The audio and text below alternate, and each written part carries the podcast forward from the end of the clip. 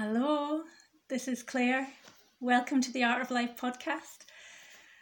And I'm going to speak today. I started a series and I will be continuing a series of podcasts kind of in pairs, and then they're probably going to expand out of this the subject of women, art, and sex, and what they are, what they've been indoctrinated and limited to be, but what they really are, essentially. And I'm, I'm, I've already created two very in-depth podcasts, which are probably still going to expand even more in depth around what is woman and this pair, uh, this is series uh, number one out of a two-part series um, around art. And if you've seen my website lately, you'll notice that their name of it has changed to womenartsex.com. And these to me seem like this trilogy, this triangulation of things that have been most distorted in the world and that are the source of our power and which are most ripe for returning to source and returning to their power, their natural nature, their natural state of being, and how we are empowered by them. So I've been building up for ages, thinking and thinking and ruminating and feeling and waiting for the right moment and I'm I'm all cozied up in my chapel bedroom here in the art house in this medieval quarter in Italy. Um, and this is the moment to to let it all pour out. I, I've been speaking about what art really is, basically since I was a child, but more and more so the more I, I started participating in public life um, and went to art school, moved to the mainland, went to art school, and saw more and more excessive distortion of what I knew art to be, what I knew the art of life to be, what I knew nature to be, and our inalienable interconnectedness with nature. I knew from a young age that art was somehow deeply all the words of like entrenched, interwoven, inseparable, inalienable, like they don't really describe what like we are whole, we are art, we are artists, and the art of life involves expression and creation um, in our multidimensional self, in relation to nature, in relation to each other, in relationship, in all the realms. And instead, it has been perverted and stolen from us and turned into this thing that is purely hierarchical, purely of the ego and the cerebral, and inverted quite phenomenally, so polarized and turned into the opposite of what it really is. So, art nowadays in the art world has been distorted to such an extent that um, very few people relate to it. It costs billions of dollars or millions of dollars. And um, even the people who are relating to it, it's coming from a, a brain compartmentalization. It's coming from a very logical part of the brain of a hierarchy of in jokes and in stories and insiders only um, private club patriarchal membership kind of a reality. And even some of the really great artists that are doing beautiful and meaningful work just now, they exist within this structure, which is all about the artist as special person separate from the whole very separate and separated by a hierarchy separated by them being not available, not living in the community, not living in the thrum of the busyness of life, but living separate from it and protected from it, even. And their work often, you know, there's some artists that um, past that limitation and are able to touch the spirit of the world and make meaningful work, but they are fairly few and far between. And the majority of what's being presented as art is certainly in the last 20, 30, 50 years is progressively having already been very patriarchal and women's art having been filtered out and censored and removed and diminished over many centuries. The recent decades have been a profoundly locking down um,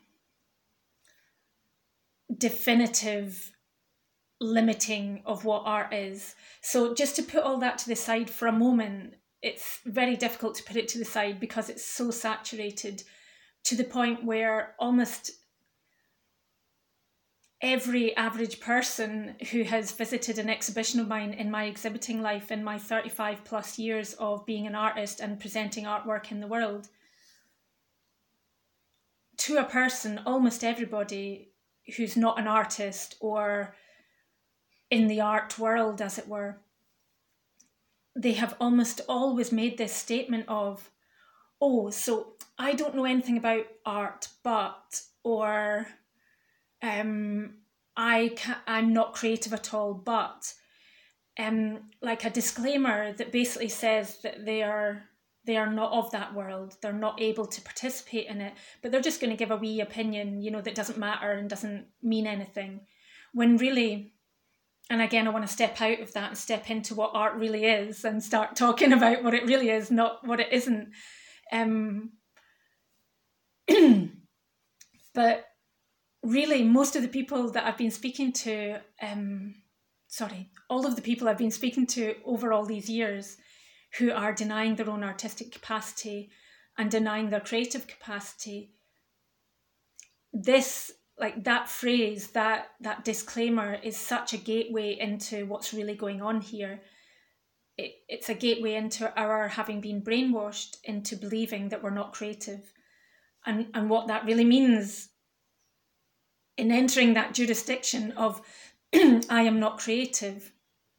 It's putting our divine creative capacity to the side and acting under the jurisdiction, like literally acting in a theatre, under the jurisdiction of consumerism, commercialism, and being an inept being, being a, a being that is can only consume, can only buy, and can only work through commerce but can't make for themselves, can't create, can't resolve, find solutions, or even have divine relationship with folk because we've made this agreement, this contract that's come through our education, probably come through even through art class, through conventional primary school and high school education that starts disciplining us or even punishing us quite severely, even punishing us physically, if we try and express ourselves.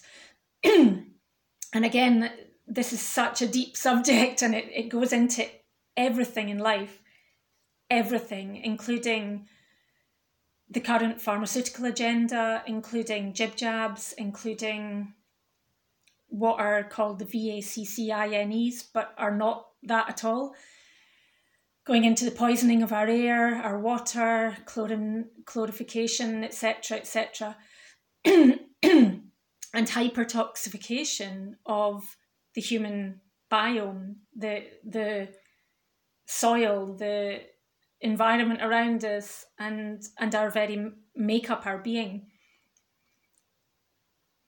That clouding of our true nature, the clouding of our vitality through poisoning essentially means that it's very easy for a system to impose limitations on a body that's already to some degree weakened um, physically or energetically. Excuse me. I won't be editing that out. a really important symbol of expression that the body is able to release something. on not just the physical but the energetic uh, in the fluids, in the air, in the lungs, in the expression, in the chest, in the throat, in the cervix, in the diaphragm. Um, yeah, speaking speaking the truth out can often bring up um, very intense reactions and even something like sneezing or coughing or tightening of the throat, where I might have been conditioned to not not say what is really true. Um, and again, the expression, the true expression of um, what we are, what our nature is, has been so compartmentalized, limited, and like tied in knots. It's like we've been compartmentalized into all these different threads that, in fact, should be a an inseparable fabric. That where the the threads are all melded into a solid mass, a beautiful solid cloak of identity. But instead, we've had all these areas of life compartmentalized and then had jurisdictions put over them. So, having agencies to take care of our health and our religion and our thinking, our politics, and and so on, our education.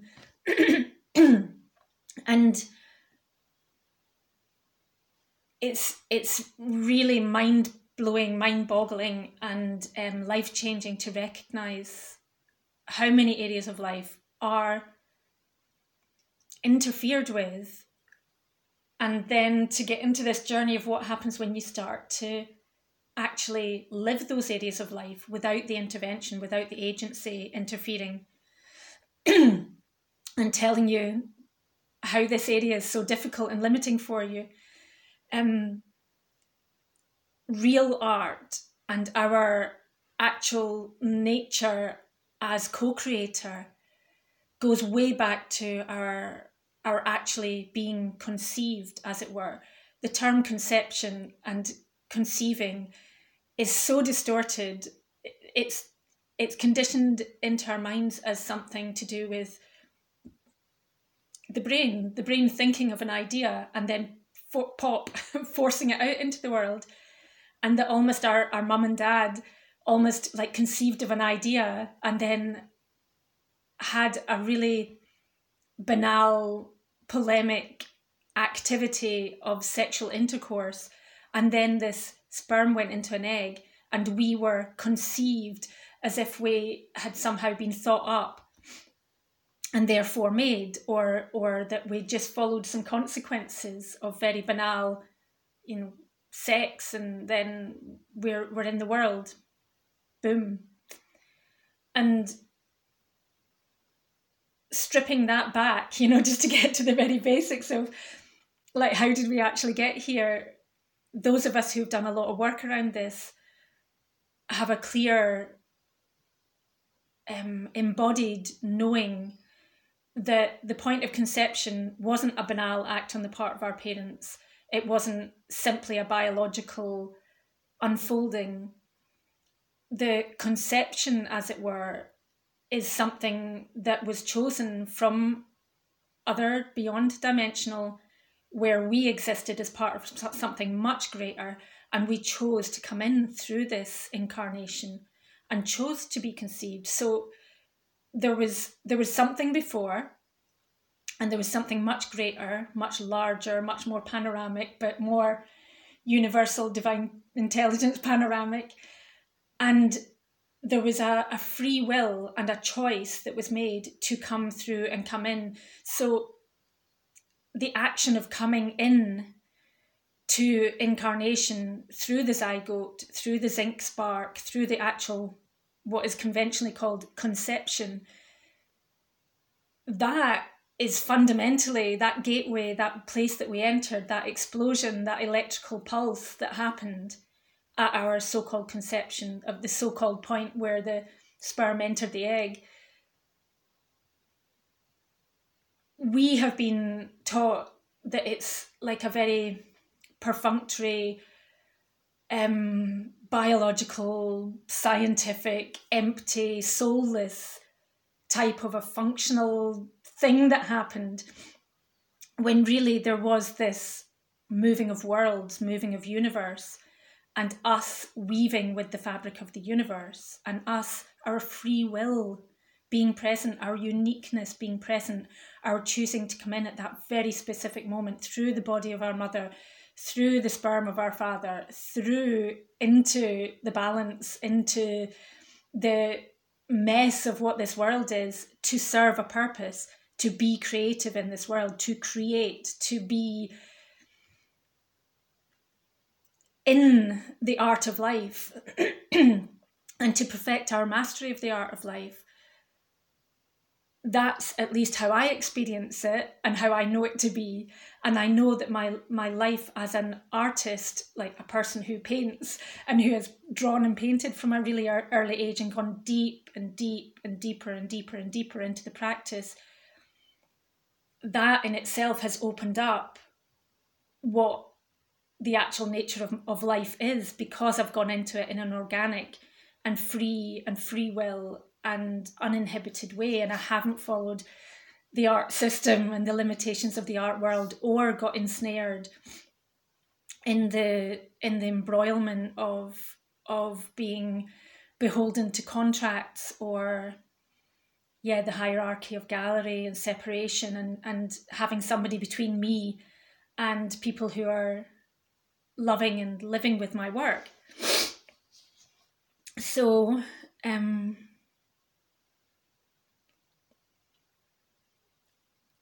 yes, one of the, the really um, profound unfoldings of recent years um, as a person who has been struggling to be in the system and yet knowing that I can only exist outside the system or at the, at the best at the very best right on the edge of it, you know, the, the growth, the edge of things where nature always springs up. Um, the last couple of years have been profoundly revelatory and and informative and I sense a lot of information coming through around what is the the nature of our creative not just our creative impulse but like our inherent, inseparable need to express on all the levels, express um, through all the senses and through all the um, facilities of the body and mind and spirit. Um, the system uh, and the agenda, um, by definition, ha- as as it's working with limitation and atrophy and separation and compartmentalization, it has to always be going further into that dynamic, more control, more compartmentalization, more separation, uh, more numbness, more uncreativity, like the opposite of creativity. And unfortunately or not, thinking creatively, it really is all blessing because no matter what we're suffering right now, we can move. Suffering, by definition, can lead us to not suffering. In fact, that's what it's for. And that's the natural nature of suffering. Suffering is something that's gifted to us that we can understand, comprehend more fully how to not suffer. That's just what I know. That's just what I have been informed by the universe to be true and this is just what i'm here to share that's that's as simple as it can be. It's it sounds like a harsh thing from a conventional perspective of limitation where it might even sound like victim blaming or telling people in pain that they they deserve to be suffering. But my journey through suffering and pain and illness and depression and trauma and grief has come through going through it, not go not through resisting it, separating from it, not through not wanting it. And this to me, this is a, a lot of information, a lot of background information um, about art, but this to me is is really important to comprehend what real art is, what what the art of life is, what what we really are co-creating, because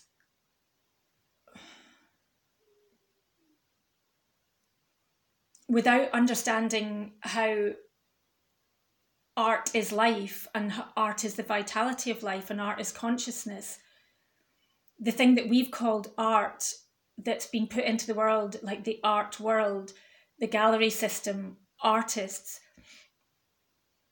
is a is a, a version of the thing that like many things like all the food like the water we drink like um, even the clothing we wear it's it's skills services resources and riches that have been stolen from us that actually belong to us naturally belong to us. The ability and the the capacity and right to make your own clothes and express yourself vibrantly and fully through your clothing. The the medicine that's been taken and branded and taken up into the pharmaceutical hierarchy and then forced on us not on me thank you very much but forced on folk um, even against their will which is where we start getting into really profound things about like what are we doing? Are we in a death cult? Are we so blind to sabotaging ourselves? Are we being really uncreative? And the the creativity that that should be our birthright the riches the resources that should be our birthright are invisible to us because we're so focused on the services, the supermarkets, the medicine, the things that are being thrown at us through the TV, through the internet, through the agencies, and through the external reality. And meanwhile, we we assume art and creativity and empowerment and power to be things that are very far away from us, even vitality. And um, consciousness might seem like things that are it's presented through the system as as a thing far away from us instead of it being right here. Oh that's excuse that's noise in the background um vegetable van announcing vegetables um where everything is available to us right now. The infinite riches of the universe are available to us right now through ourself, in ourself, of ourself. But they can't be accessible by a brain separated from the body. They can't be accessed from a mind that has been compartmentalized and senses that have been compartmentalized and a body that's been compartmentalized, labeled and declared defunct or not working optimally. Um, and yet at the very same time the very same time it's all miraculously available to us right now and my statement that we are all artists and we're all divine co-creatives that i harp on about a lot is based around that knowing like the the holistic embodied extended divine knowing that we have this capacity in all moments to be creative, even if it's from the position of having been disadvantaged by interference, attacks, sabotage, self imposed sabotage, confusion, foggy mind, um, punishment from a corrupt system that is perversely punishing people just for being just for existing um even when all of that is piled on, even when all of that is there, we can always move in the direction of life rather than in the direction of evil and non live, EVIL. We can always move the other direction. We're all, it's always our free will when it's open and informed, and the, the informing is the difficult part, perhaps. The more difficult part if we're focused on getting our information from a system that is heavily, heavily invested, holistically invested in informing us wrongly. when we when we um, begin to get a, a, a, taste of that, that the that we are receiving a lot of really dodgy information from all kinds of sources that we used to trust around us, then we can start to recognize, like, what is the direction of life and art of life and harmony and health and vitality? And what is the other direction and what direction are we heading in? Like where are we where have we been heading in? What what have our actions been consequencing? And what has our creativity been harnessed into? Are we actually being creative? Because if we're not being vibrantly creative expressive expressive in a pure artistic form expressive in the garden expressive physically in our movement expressive with our voice speaking the truth directly from embodied truth coming up through our being um, from through the emotional, through the heart and the emotional, the, through the throat, through an open throat, flowing of words, flowing of connected body, mind, and spirit, not separated, compartmentalized, self sabotaged, inverted power, but fully embodied, known power. Um, the artistic alchemy that happens when we're when we're in the right direction, when we're moving in the right direction, will immediately start to see, having turned around from the wrong direction and gone in the right direction, we'll immediately see the universe meeting us, the divine co creative universe meeting us.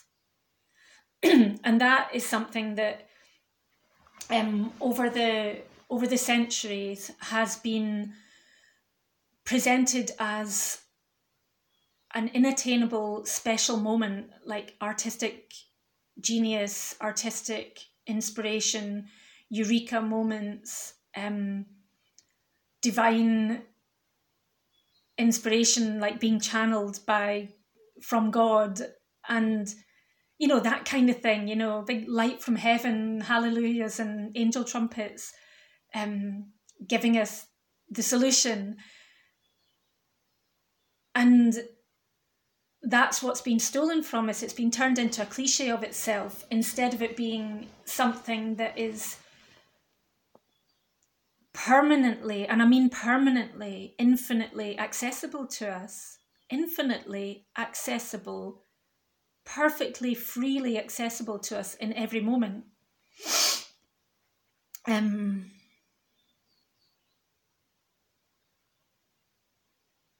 yeah, and it might seem like, like a lot of this has got very little to do with actual painting and art, but that in itself is is also a really important point. Like the, to me, in my experience and work as an artist, even though I don't really classify myself as such anymore, um, there's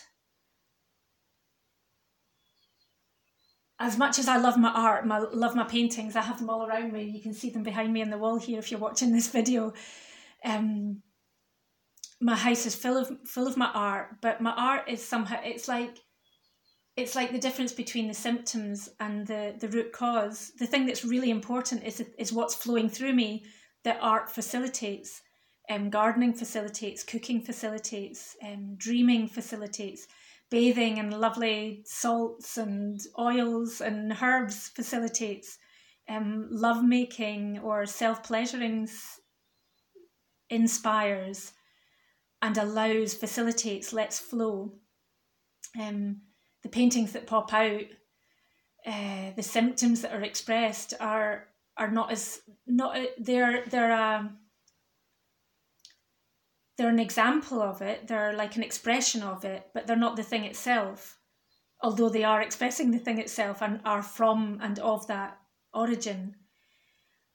And um, this is where it gets really interesting because we've been conditioned to see um, important art, as it were, the Mona Lisa, the shark in formaldehyde, the temples, the frescoes, Michelangelo, the Sistine Chapel, where we've been so polemicized to think that that is a thing that is divine in itself, that almost the man didn't really matter. Something came through him from God and he was touched by the finger of God. And then big sparks came out and light and the fire of white flames and um, angels singing tunes and all that stuff. And then this painting appeared, and the painting was the magical thing. The painting was the thing that if people just feast their eyes on it, they'll get delivered and they'll be liberated. And to some degree, that can work. You know, one can be liberated through art because if we're able to let go of what the projection of onto the art is and what the labeling of it is and what how it's been limited and how it's been that it's just a channel, it's just a window. Um, if we're able to really look through the window of art, like let go of our projections onto it and the structure and hierarchy that we've been trained to project onto it, the false, this the external kind of preciousness of it, the cost of it, the the great value in dollars of it. If we can let go of that and spend time, a lot of people have had those incredible moments looking at art and being transported. And yet, the fact that they were transported came through them. It came through a painting, but it came through them. And their sentient, embodied wisdom was able to catch it, as it were, and have it flow through them. So it is them who's doing it, essentially. And um, again, it just keeps coming back to like the source, the thing that's flowing through us. We are the source. And it couldn't flow through us if we weren't the source. We might get a little bleep, a little blip of it, a little thrill or tingle from it. But unless we have some divine connection with source, it wouldn't be able to flow through us in these profound ways that in our lifetime, all of us have had some kind of an experience, maybe not in front of art, but we've had some kind of a spiritual experience in our life and we've had some kind of a a beautiful opening to expansiveness. It might have come through taking some drugs or um, lovemaking or swimming naked in the sea or in a river or um, just doing what we really, really love and being so fully in it, so fully immersed in it that we forget our conditioning, we forget the limitations for a while and recognize that we are divine flow, we are divine intelligence, and we are divine connection, like interconnected with all things. So yeah, coming back to the practice, I want to I want to ground this. Um, I hope the the duvet isn't making muffly noises or anything. I'm just keeping my legs and arms warm. It's quite chilly. The house is just at the point where um, the outside is starting to warm up and it makes the house feel even colder. There's only a couple of months of the year where I get a bit of cold, cold house syndrome. Uh, and I've got a lovely cosy stove that I put on during the evenings. Um, but yeah, it's quite chilly to be sitting around unless all the doors and windows are wide open and um, it can get a wee bit noisy outside if people go by. So I was just keeping the windows and doors closed, and the room's quite chilly. The chapel bedroom's quite chilly. Um, so I've got my big duvet over my legs and my arms. It's lovely and cozy. Um, so yeah, getting back to the practicalities and the divinity of the practicalities. Um, my own observation, having been allowed to be freely creative and exploratory and connect with the wild in an indigenous and grounded and um yeah connected connected way with the culture around me but more directly from just directly with nature. Um it it there wasn't much of a separation um, or an interference with my capacity to make things, to to create and do things. And as a child, if you put a child out in nature, just purely out in nature, they'll just start to make genius things. They'll make buildings. They'll make dens first, and then the dens will get more elaborate. They might start constructing a chimney, understanding how fire works. They'll just interact with the elements. I personally had an underground den with a turf roof and a, a chimney and a wee fireplace and a water supply from a pipe from the burn, the water stream coming down the mountainside, and a wee pool outside to like which was like an outside sink, like a miniature pond, um, where I would get water so I could have a drink of water, even though the burn was just a couple of more meters away, another ten meters away or whatever from the den. But um, there was something profoundly wholesome and empowering about having this den that I could take my friends to play in or that I could just go and hang out in. It was a shelter under the ground, hidden and protected. You couldn't see it if you walked up above it because it was a turf roof. So it was like a hobbit hole but under the ground and hidden. And um, there was just a little bit where you crawled down into it and we got a bit big for it by the time we were in our teens but it was quite a it was quite the den it was quite a magical space and I think there was there was a story that the, the younger guy who'd lived there before had started making it and left it. He'd like dug half a hole and we, you know, with our wee hands and our wee trowel and a wee spade that we borrowed from dad, which was probably too big for us, we like dug it out and made a you know, find I, I remember I got I think it was corrugated iron or something I put on the roof of it. Um, and some beams, you know, just like flung a branch or a bit of wood across it and then put the corrugated iron on it and then put some more bits of wood or whatever and then put turfs on it, dug turfs from this hillside, which is just something I naturally intuited how to do. Just squares of turf, squares of wild grass, and put them on the top. And over the years, it it grew in perfectly and was like invisible from the outside. And that kind of thing, like interacting with the environment, um, crafting a space around one, you know, not not a second skin like clothes, but a third skin like a house, like creating the kind of intuitively creating the kind of environment that I want to be in. That's like these are really profound skills that um later on allowed me to not think anything of buying an abandoned house in an abandoned medieval quarter and fixing it up by hand and I didn't think I can't do that. I knew I could do it because I'd done it as a child and I'd done it from being a child, just like made things and made big things, made spaces and dens and and constructed organic forms out of material natural materials. So when I started to draw and paint as a as a teenager in my early teens, that was a natural progression of having been free to play and learn to use my hands rather than learning through toys or video games that weren't around at that time. Although I think Pac Man had been invent- invented. um, but really, handheld games weren't around yet. I think there might have been some, I think there was Etch a Sketch. and then there was a couple of other things that were starting to come in, like something like I don't remember what the name of it, but something like Nintendo or something, but like the early, early, early thing versions of it.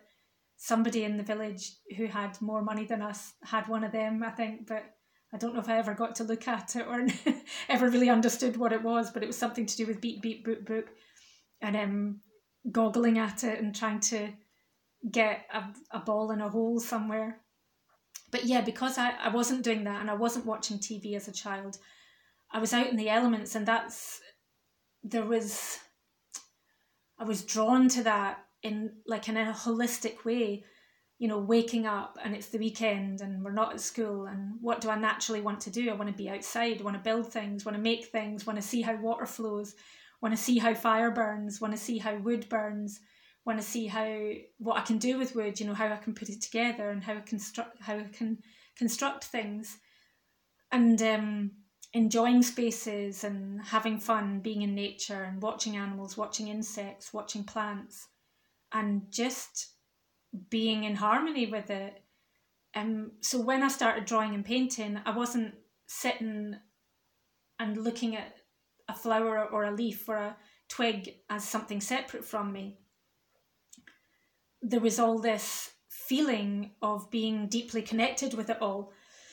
and and knowing it to be an intimate part of me and my relationship with it to be an intimate part of being alive and to be harmonious like not being like oh this dirty old bit of driftwood or you know this this leaf that i pick up and put in front of me on the table or oh i have to draw this for homework for art class or any of that you know this was just it was very easy for me to enter into communion with this material, this flower, this whatever it was. In fact, it wasn't even a flower, it wasn't even a leaf, it wasn't even a bit of driftwood. It was just immersion. It was full immersion. and as a teenager, in my early teens, my wee sister was born when I was 12 or so. And um, she was a noisy baby. She didn't sleep much. And we had to get up very early in the morning for school and come home at night, going in the winter, going to school out in the dark and the rain and the storms, and coming back in the dark and the rain and the storms. And the house was noisy with brothers playing heavy metal and people stomping up and down the stairs. There were lots of arguments. There were sometimes drunken arguments. there were a lot of things that, as a sensitive, sensitive teenager, were really um, really disturbing to my peace and not making me feel welcome at home. But I had this bedroom, a little tiny bedroom with a slopey roof and a big beautiful window. And I had this space that started opening opening up through my art. And I'd been exposed to art through classical music, paintings. My gran had been a painter and although she mostly just dabbled, she also expressed herself through sewing, embroidery, clothes making, all kinds of stuff. Um, and my mum similarly was very creative um, in all kinds of ways, including gardening and animal husbandry and um, yeah, making natural food and using animal skins to create even clothing and so on. um, so I had been exposed to art in different ways and crafts. And it was the 70s and the 80s where there was a lot of, uh, especially the 70s, a lot of crafts resurgence and people interested in making natural things. and living perhaps in a more symbiotic and wholesome way and, uh, whole foods was really important and but yeah anyway the the art world i'd been exposed at least to imagery books classical music like i said and aspects of the art world that made it feel accessible it didn't feel inaccessible to me i'd, I'd be, been presented in a fairly pure form where i was just seeing the images but i wasn't hearing any of the art philosophy or history or, or anything around it. I just knew that art was interesting, beautiful, and powerful. And I liked looking at it a little bit, you know, even though I'd just seen little thumbnails in art books or whatever. But when I got to high school, yeah, there was art class, and then we started. That wasn't such an issue in itself. Art class was amazing and it was really good fun, and we got to play with paints and create. But the real joy and the purity of it really came at home when I wasn't distracted by a noisy class or being told to work on a specific project to a specific deadline, or like when exams came and art theory and history came into it, totally ruined it for me. Like, totally ruined it. Like, the art criticism and historical perspectives on art, like, the whole thing just became what? That's not what I thought art. That's not what I used to. There was a big poster on the wall when we were young of um, Gauguin's Tahitian woman holding a bowl of fruit, and it was just the most glorious, perfect, beautiful thing. There was nothing tight or rigid about it, and there was nothing conceptual about it. It was just pure these beautiful women and this beautiful fruit and you know, kind of muddy print. The print wasn't a very good print in the day back in the day, but it at least was like it was a glimpse of a painting that was channeling something really natural and beautiful, and that Gauguin was really immersed in the culture. And I think it was Tahiti or so that he he travelled out to, and he he brought that that back to the Parisian art world and the French art world, and um, you know, he intertwined with Van Gogh and they they liberated something together. You know, the purity of what they did, they liberated something together. They were brothers, they fell out, they painted side by side and they were immersed in nature and there was a lot of rivalry and messy embroilment. But the thing that came through this really fuzzy dark poster in a fuzzy dark room, probably a smoky dark living room in a cottage in the 1970s uh, in High Corrie on the Isle of Arran. There was, in my childhood, there was something that came through the poster, that came through the image of an image that was probably a lot brighter and a, a lot more colour, enriched in colour. And I got enough of a glimpse of that that that I knew when I sat down to paint myself, when I sat down to draw and I started liberating my skills in my early teens, I knew that the school couldn't um, limit that. I knew that the, the rules in the class couldn't limit that, the distraction and noise of the class. They fell away when I sat at home. The noise of my house fell away. The tensions in my family and the whole family constellation, which was a fucking mess. Um, addictions and violence and alcohol and abuse and all kinds of distortion inside and outside the house like the the mess of it the big rural scotland in the 1970s fueled by alcohol mess of it was completely antidoted by simply sitting down and claiming the riches of my ability to hone my attention, full immersion in nature, even though I wasn't outside, even though I wasn't digging a hole in the earth or lighting a fire, but I was just sitting between me and a pencil and my eyes and my hand and this little flower or a leaf sitting on the desk in front of me in my bedroom. And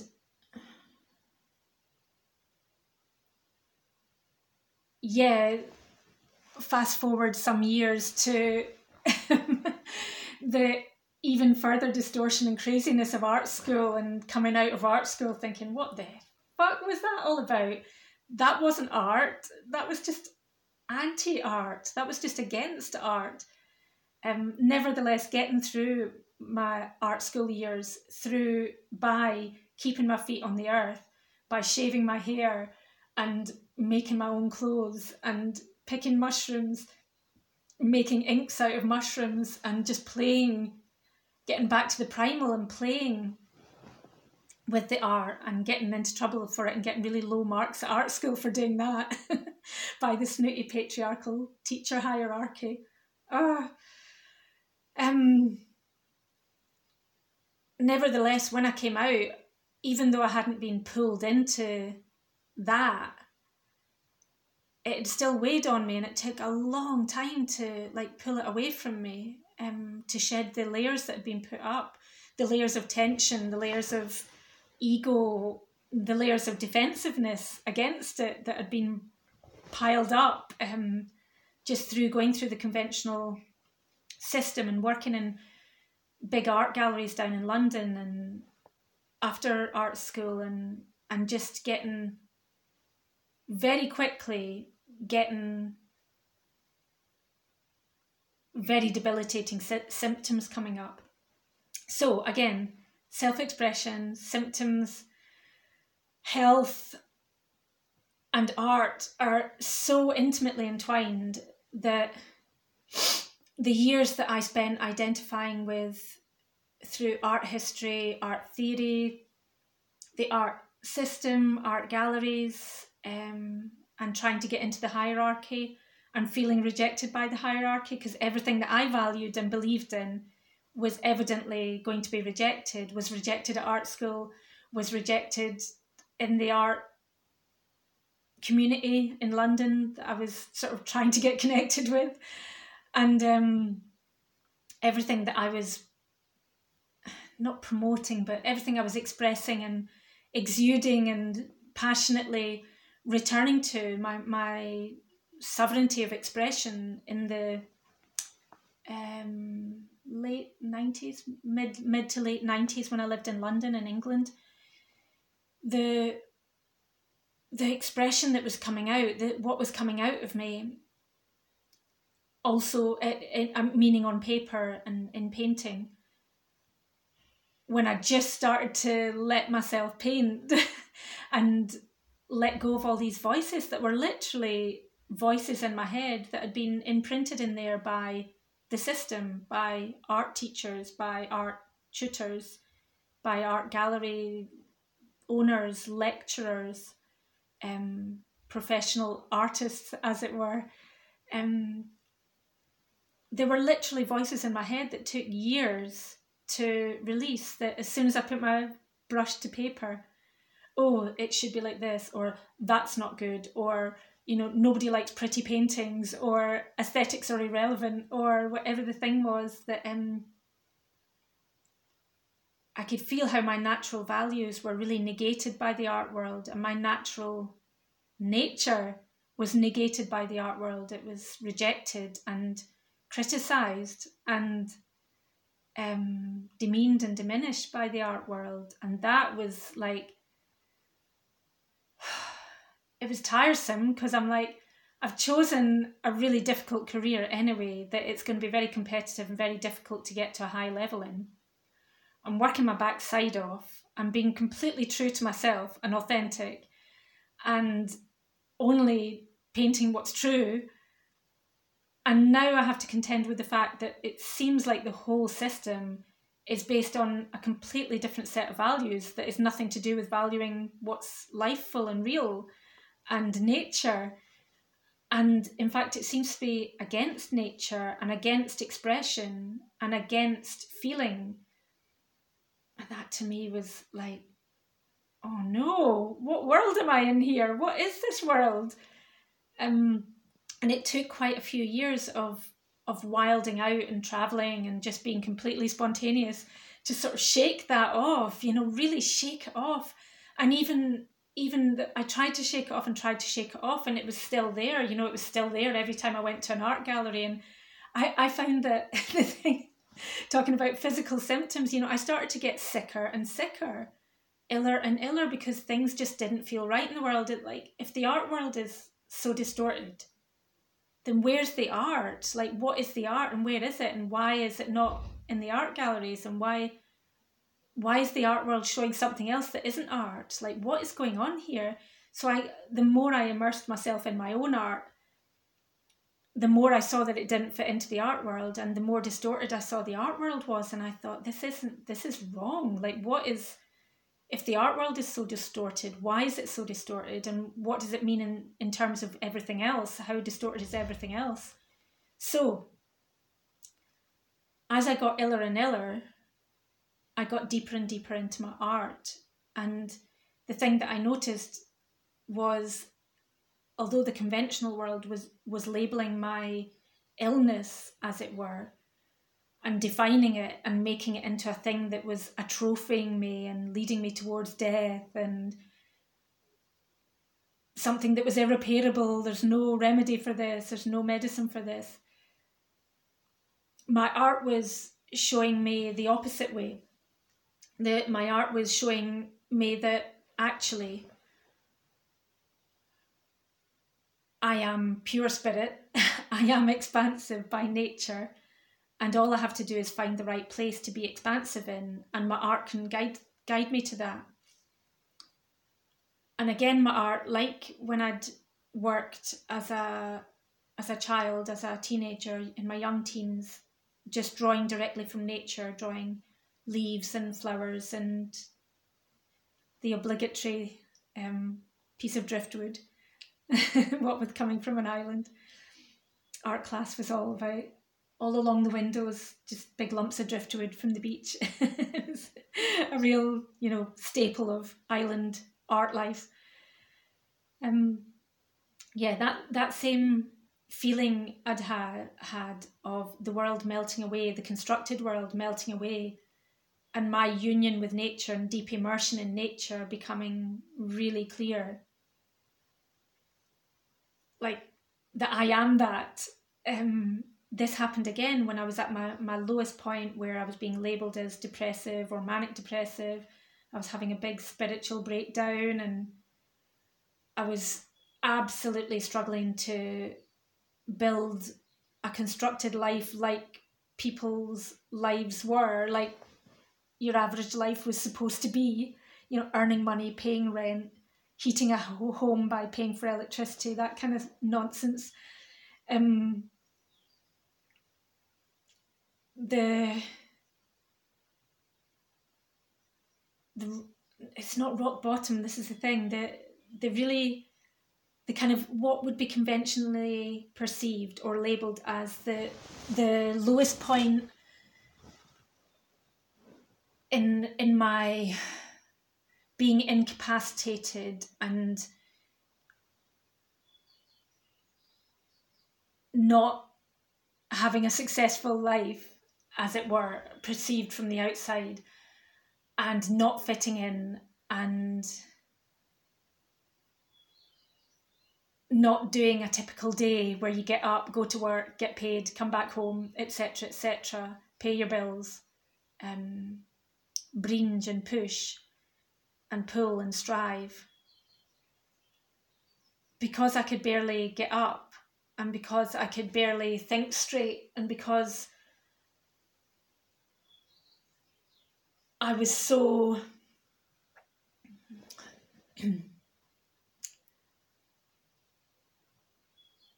confused about what the fuck was going on around me. I went into the the sacred harbour of my art again and there were specific days in the middle of that winter, which I think was the winter of about 2001, 2000, or 99. Might have been 99 or 2000. I think it was 99.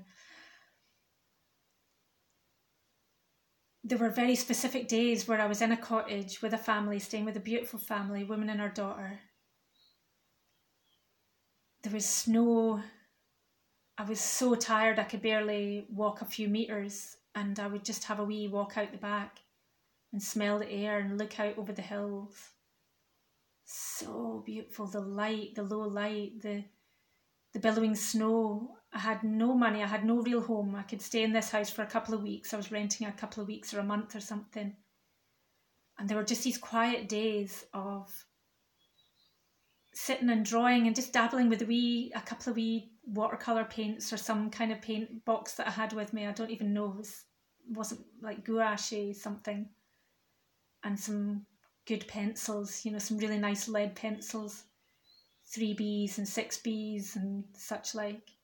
And a little notebook, you know, having very little to my name, living out of a rucksack or whatever bag I was carrying around. Um, no future in front of me, no idea where I was going to live no income, not really knowing how the benefit system even worked. But there were these days where I don't even know how long I was there in that cottage, but I was just being nourished by these beautiful people, just being nourished and grounded by them and loved by them, just being loved and just being warm in a cozy house, just sitting by their fire. I remember very little of it. I was really in a bit of a daze and at, at my low ebb of being of my health and my vitality. But I remember the freedom I felt of that, of having let go of everything and accepted that it's not working for me and that I don't fit in, like really accepting it and just stepping into that Buddha bliss of midwinter. um, I probably visited the spiritual community and went to some winter solstice rituals there. But my own ritual of just returning to hand, eye, paper, and letting it flow pencil and a little bit of colour here and there. And these images came out, and then I'd go and walk some more, just tiny little walks. I was so tired, and I'd mostly just be napping and sleeping and resting, drinking cups of tea, and um, walking up and down a wee a wee slope, a gentle slope, because the steep slope was too much for me. And these, the sun is so low up in the north of Scotland, the northeast of Scotland in the winter, barely pops up over the horizon, pops down again. And what came through, you know, in the purity of that space that conventionally would be perceived as having failed and having lost everything and not having anything, not having any resources or plan or structure around me, um, that was an incredible, incredible pivotal point into freedom and into the freedom of my artistry, as it were, a silly word, but my co creative capacity, not just as a person putting marks on paper that might be sold later or would be exhibited in the world and would mean something to the collective conscious.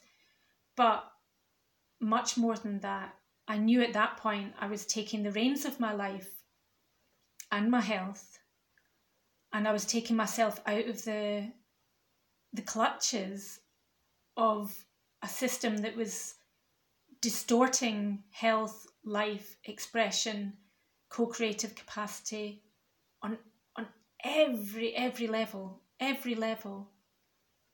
And those moments that I spent just dabbling, even you know, playing almost, um, just very effortlessly, light, lightly, allowing what wanted to come through. I created these little drawings that were so powerful, so powerful. But again, the the art themselves, it was what was going on in me that was powerful, and the art was just like a snapshot of that. You know, a snapshot in time that even though it's hand done, handmade, and unique, completely unique, it's more than a snapshot. It's more than a camera clicking on an image and, and making a photo come out with chemicals on some shiny paper. It's the handmade, the the magical interpretation, but not interpretation, the magical manifestation of inner vision that is not fixed, that is lifeful. I knew at that moment that my art was coming alive, that what I'd done before that, I'd, I'd had either the tightness of my high school education or the inferior ego of the art world and not fitting in. And I came right back to those early days of that the purity of perfecting my hand and letting something come through. But instead of painting a flower or a something that was in front of me or a piece of nature, I was immersed in self and self expression, and that was a new thing. That was a new I'd, I'd sort of been playing with that, but this was like the moment when those two worlds merged and almost were conceived, as it were, where they came back together. They started to come back together. Um, took me many years after that, um, running away from the system, living barefoot, being in foreign countries, and many different foreign countries and um, just bumbling along from one thing to another, always managing somehow to get through it and find a roof over my head or at least a soft bed to lie in or, or a lumpy bed to lie in until I got here to, to Guardia and, and owned my own home. And had all the space and all the time to to to really really do my work and um, let it flow and really release all the layers and really correct my relationship with reality but i'm i'm making all these you know references and stories to just ground what um, how profoundly liberating art is for me and has been, and how long I've been painting at it and what I've worked through with it, because I think that is really relevant. Um, if we're working within the structure of what we think art is about, rather than delving fully into it ourselves, uniquely ourselves, maybe it's hard to get to that full immersion without having really lost everything and there's a, a unique release that comes from not having anything that allows us to actually see the truth of, of everything, to see what the riches are. Whereas, you know, when we're when we're earning good money and we're able to go and buy art materials and um, we don't have any sort of challenge, particular challenge, or our our health challenges are being fixed by conventional medicine, um, as in our symptoms are being suppressed by conventional medicine. Um, it's it's not the same as being fully empowered by having nothing and not being attached to systems and hierarchies and limitations. And again the the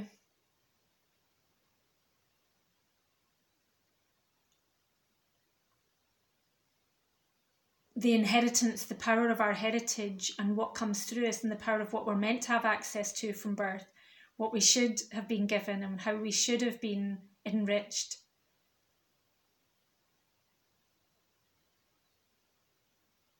It's there, it's there, it's in us and within us, and it's there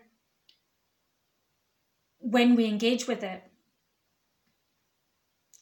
And it's not that it's not there when we don't engage with it, but the engaging with it, it's it's like exercising muscles and it's like using your garden, using your kitchen, using your sewing room or your studio.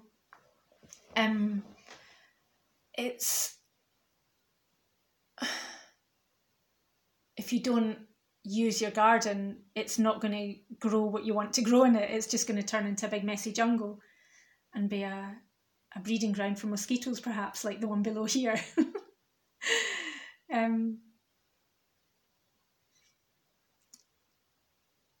if we don't use our divine creative and co creative capacity, then we are not going to get the benefit of it and the riches of it. And the more we use it, the easier it is to access and the more available is this connection with all things. And, and I know that sounds abstract. I know that to folk who live much more entwined in conventional ideas and thinking and hierarchies and structures and under surveillance, control, and limitation by the system and the agenda, I know that it will seem um, abstract. It will seem like a far away thing, but but this is the point I'm making is that all of this is so available right now all of our state of being, our state of divinity is absolutely at all times lying there waiting to be used. And it's always waiting and it's always available and it's always enthusiastic for us to um, interact with it. And that's what art is. That is what art is. It's not just a capacity that we have to express something from inside of ourselves, though that, that is very, very relevant too. That is the point of being alive, is that we have source in our very core. We are source, and we are source expressing and knowing itself in relation, not just individually, but in relation to all things. And I mean all things. And as soon as we start connecting into that, painting intuitively, creating intuitively, cooking, gardening, swimming intuitively, yogaing, whatever the thing is, mountain climbing, bicycling, whatever our art is, the art of being alive is when we recognize that as soon as we if we're actually noticing that as soon as we start engaging in it things start to align around us. I used to liken i used to liken going into my studio and painting like it's i have to paint i have to do it until i recognize that actually everything is art. Everything that i touch and make and do is art. And the the verification that I have of that is that when I act from alignment with spirit and harmony, immediately it's clear that the universe responds.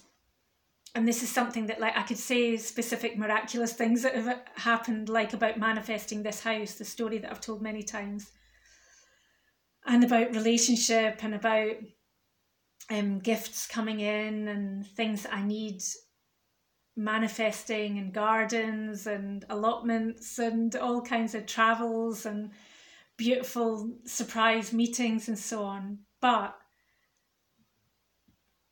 everyone's relationship with the divine is unique and it, it I don't know if it even helps that much to to tell stories unless we're exchanging them face to face or with each other with small groups of people. I feel that it is really important that that the the connection comes through the telling of the story rather than me just sounding like I'm I'm a, a special miraculous person and making it seem like that's less inaccessible for someone listening in.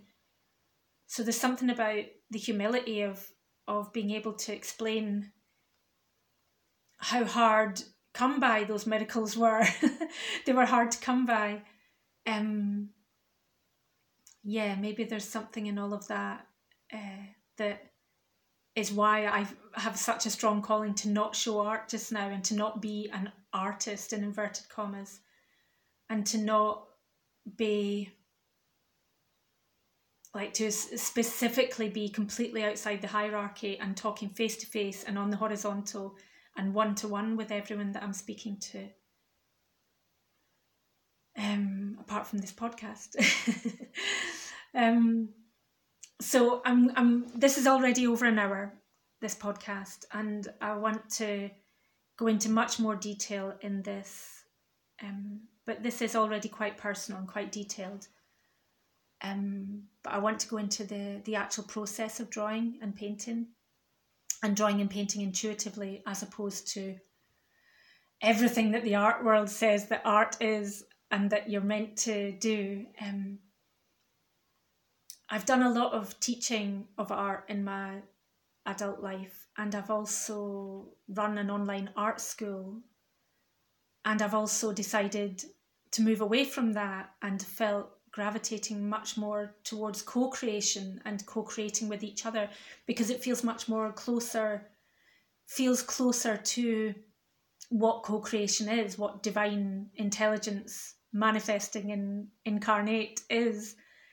And um, i know that it the teaching of methods or approaches even the intuitive approach is actually a distraction when I feel that the closest way, the, the most direct way to art and to our core is to gather in small groups and or one on one and have these deep intimate sharings of just painting together, just sewing together, just creating in whatever way together. And then and then comparing notes and making tweaks and getting feedback. And the feedback doesn't have to be criticism or direction, just each of us reflecting back what we are naturally feeling from what the other person is creating, like what we see in their work, what we feel from their work.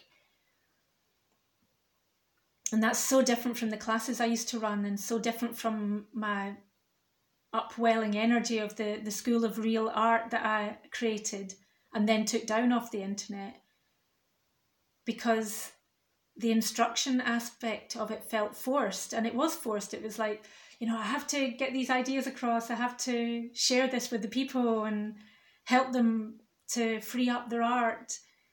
But I, I recognize now that it's uh, such a, a holistic every area of life is about how our co creative capacity, our divine intelligence, has been interfered with, um, like interference, distortion has been brought between us and the inalienable creative capacity that we all have to to have everything that we touch everything that we interact with come into harmony and beauty and alchemy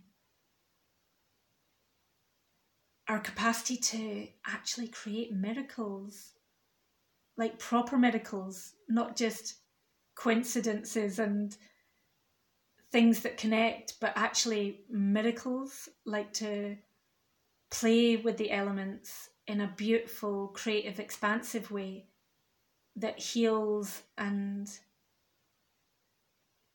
unblocks and pulls away the veils of distortion wherever we go. Um, many of us have been locked into this mainstream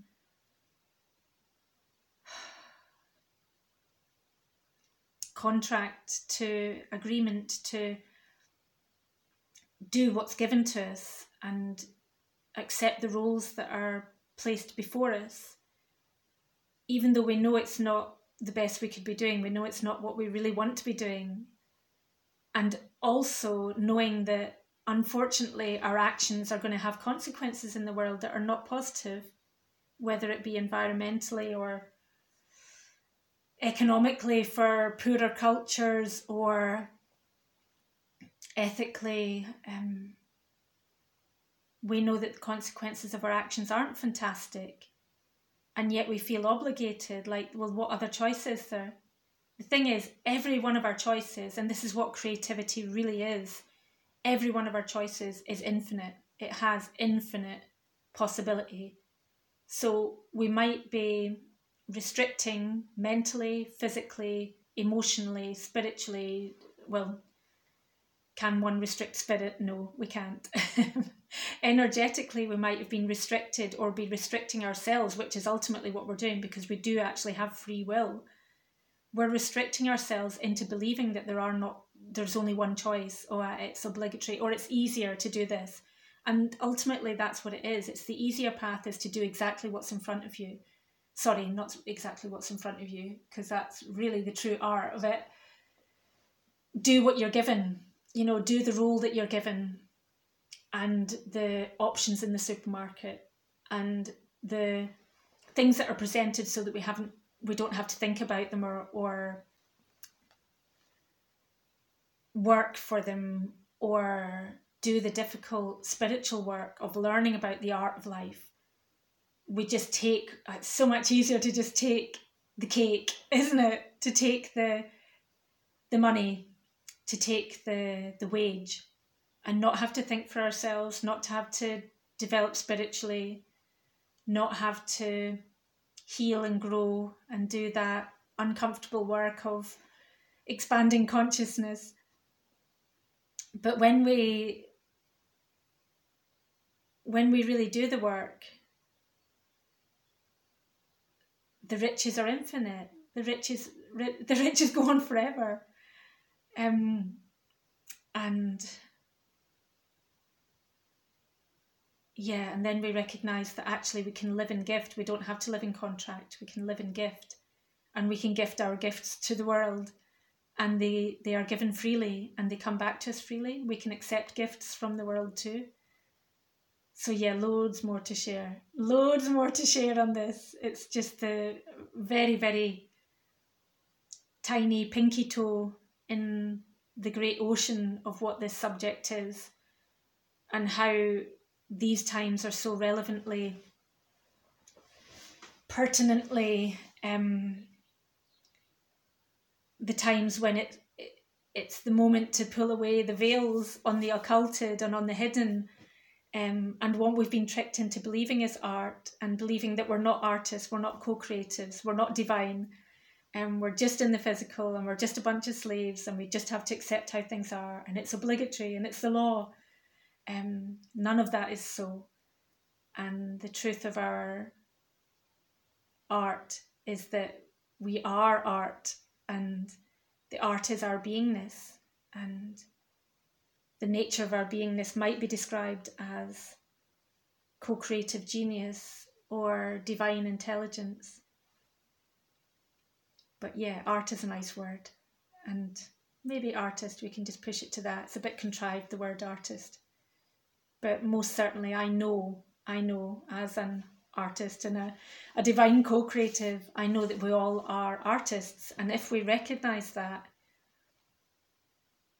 if we were able to get an inkling, more of an inkling about that, the world would change very, very quickly. Very quickly, because we would recognize what we're participating in that isn't creative, that's destructive, and that is damaging. And we'd recognize instead where to put our energy and our co creative genius and our divine intelligence, and where the divine intelligence is coming up through us and is from our core. Um, so lots more to say about that. This is just part one. Do come and join me on my Patreon, and I'll be sharing more. And um, I'll also be sharing soon about garden alchemy. And if you would like to join our new co-creative sessions, um, we meet every Wednesday at Rome, Italy time, Central European time, 11 a.m. and 4 p.m and particularly for my Patreon folk, my very special people who support me on Patreon, priority will be for them, but also there are only going to be 10, maximum 10 members in the group. And we have five or six in each session at the most just now. So it's just to warn you that if you if you are wanting to come, uh, let me know your email and I'll put you on the mailing list and you'll get an email about it so you'll know what time to join up and the link to click on to get into the Zoho meeting room. And the first folk to come will be the first people to click the button to get in. so um, at this point, I think 10 folk is a lot. So I think up to 10 is, is probably a really a good cut off point. And if you would like a, a different time, if you're in a different time zone that would work better for you, 11 a.m. or 4 p.m. Rome time. I hope I said the right time before. 11 a.m. and 4 p.m. Um, if you'd like a different time zone or a different time, or if you're interested in one on one sessions of either mentoring or specifically art, co creation, expansion, um, just let me know. Uh, contact me directly you can always contact me via my website, claregalloway.com or womenartsex.com forward slash connect or contact. I think it's connect. There's a button you'll see there. It'll either say connect or contact. I love you. Thank you for listening. Um, be well and all light and love to you.